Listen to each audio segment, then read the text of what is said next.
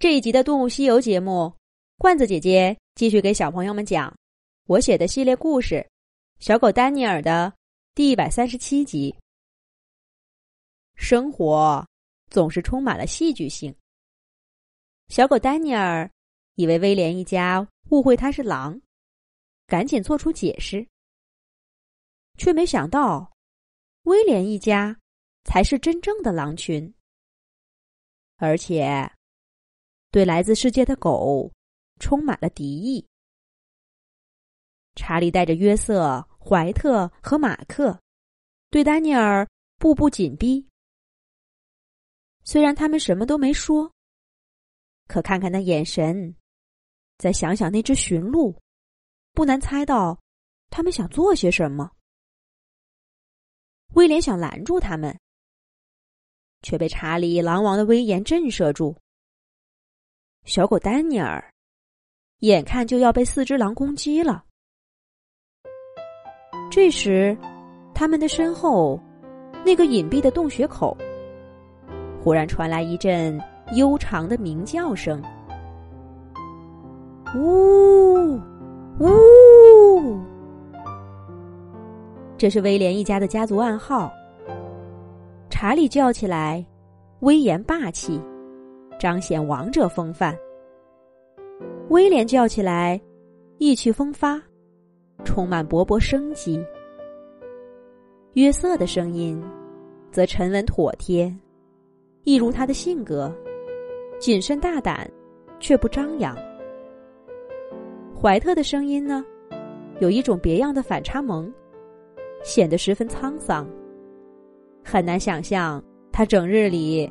都同孩子们混在一起的模样。马克和苏珊的声音就显得稚嫩了些，不过也带着威廉一家特有的骄傲。而现在这个叫声呢，跟他们都不一样。这个声音并不大，却悠长动听，好像抓着人的耳朵，只在跟你一个人说话似的。跟这个声音同时响起的，是小妹妹苏珊兴奋的喊声：“妈妈醒了，妈妈醒了！”攻击丹尼尔的狼群一听到这个声音，立刻放开了他。查理转身飞奔向那个洞穴口，其他的狼紧随其后，只有怀特还站在丹尼尔身边，警惕的看着他。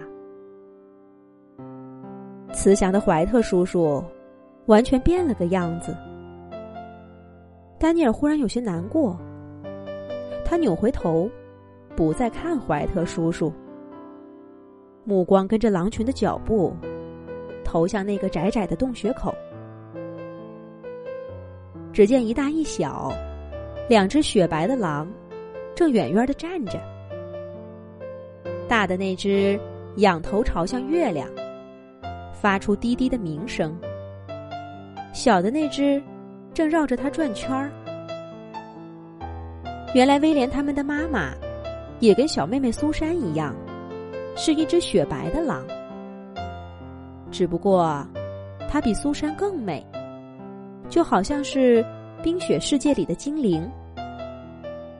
伊莎，伊莎！查理一边叫着，一边跑了过去。把他的头贴上伊莎的脖子，伊莎也低下头，轻轻的把脑袋跟查理缠绕在一起。雪白的毛发温柔的混进查理灰黑色的头顶，让查理看起来都没那么威严了。查理的嘴角微微向上牵了牵，你没看错，查理笑了。在伊莎的陪伴下，威严的狼王终于松弛下来，忘记了一切烦恼。你好了，伊莎，太好了，太好了！查理语无伦次的说着：“下次一定得小心，千万不能让你受伤了。”查理说一句，伊莎就轻轻的回应一句。都好啦，都好啦，放心吧。”狼王夫妇又低声呢喃了几句，这才分立在两边。查理又恢复了威严霸气的样子。威廉、马克和苏珊扑到妈妈身边，打着滚撒娇：“妈妈，你可吓坏我了！前几天，爸爸、叔叔和哥哥都去打猎，有一只猞猁路过我们家，盯着这个洞口好长时间呢。我真怕它会冲进去。我故意不看那个洞口，可是我担心死了。”幸亏他最后走了。你的伤好了，真棒！我再也不想遇上这样的事儿了。这是苏珊小妹妹在诉说他遇到的危险。妈妈，你看我是不是长得更壮实了？爸爸说我已经是个厉害的猎手了。下次咱们去打猎，你要好好看看，我准帮你打回一头小驯鹿来。不是大驯鹿，这是马克在炫耀他的成长。妈妈，我出去游历了一番，你说的没错，外面的风景是家里看不到的，只有出去才能知道世界有多大。在弟弟妹妹面前，威廉自然也不能示弱。果然。无论长到多大，在妈妈的面前，他们永远都是个孩子。那些无法跟威严的爸爸表露的情愫，终于一股脑的倾泻在妈妈伊莎的身上。雪白的母狼温柔的蹭着孩子们的头，耐心的听他们讲着无穷无尽的心事。直到三个孩子说的差不多了，约瑟才走上前，礼貌的跟伊莎碰碰鼻子，蹭蹭头，很快又站立在一旁。这时候，伊莎才转过头看向了怀特，自然，他也看见了怀特身边的丹尼尔。